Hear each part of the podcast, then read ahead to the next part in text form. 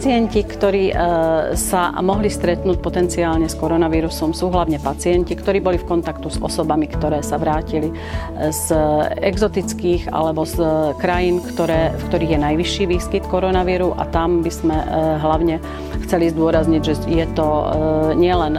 azijské krajiny ako Čína, Južná Korea, ale takisto aj Taliansko a Irán, kde je najvyšší výskyt tohto koronavíru. Medzi hlavne odlišné e, príznaky, ktoré by sme mohli spomenúť, je inkubačná doba, kedy koronavírus môže e, zasiahnuť e, pacienta a to, ten tá sa pohybuje medzi 2 až 14 dňami, na rozdiel od chrípkového víru, ktorý v podstate takisto prepukne z plného zdravia, ale býva, e, býva do dvoch až troch dní e, jasný priebeh celého ochorenia. Vykazuje sa tam vysoká horúčka, suchý kašel a niekedy aj nádcha.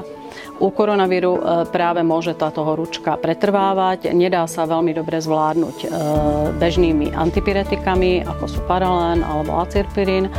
a je určite nutný domáci a kľudový režim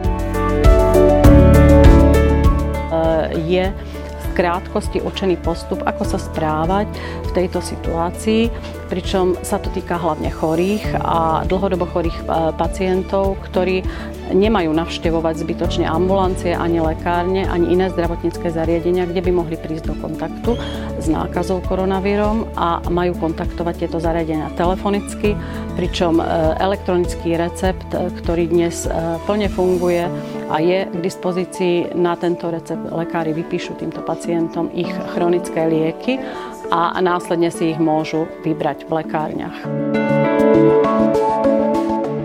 Čo sa týka lekárne, do lekárne by si mali e, prísť vyzvihnúť lieky hlavne e, tí pacienti, e, ktorí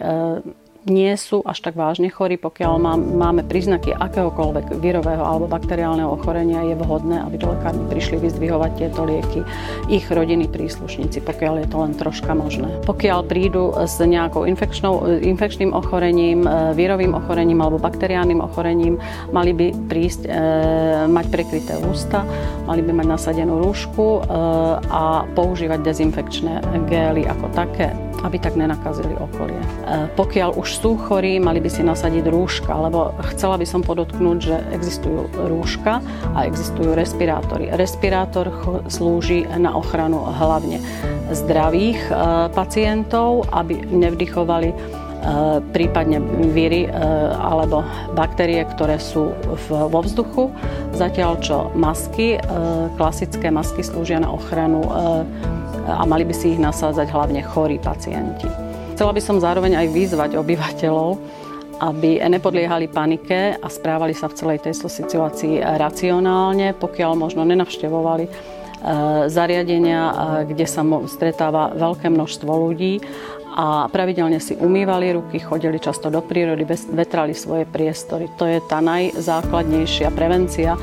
pred nákazou či už koronavírom alebo inými vírovými ochoreniami, ako sme spomínali napríklad aj bežnou chrípkou. V lekárni e, máme odborníkov, ktorí vám radi pomôžu a poradia, ktoré prípravky sú vhodné na posilnenie imunity. Keď by som len namátkovo mohla spomenúť, sú to hlavne beta-glukány, sú to látky na bázi e,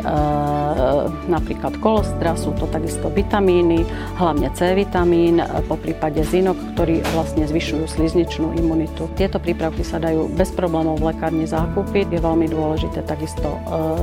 vetranie a dezinfekcia rúk a priestorov, v ktorých sa pohybujeme, či už nejakými dezinfekčnými sprejmi alebo gelmi, ktoré sa dajú kúpiť. Žiadame v mene všetkých lekárnikov, pacientov, aby sa naozaj správali racionálne a v čo najmenšej miere, e,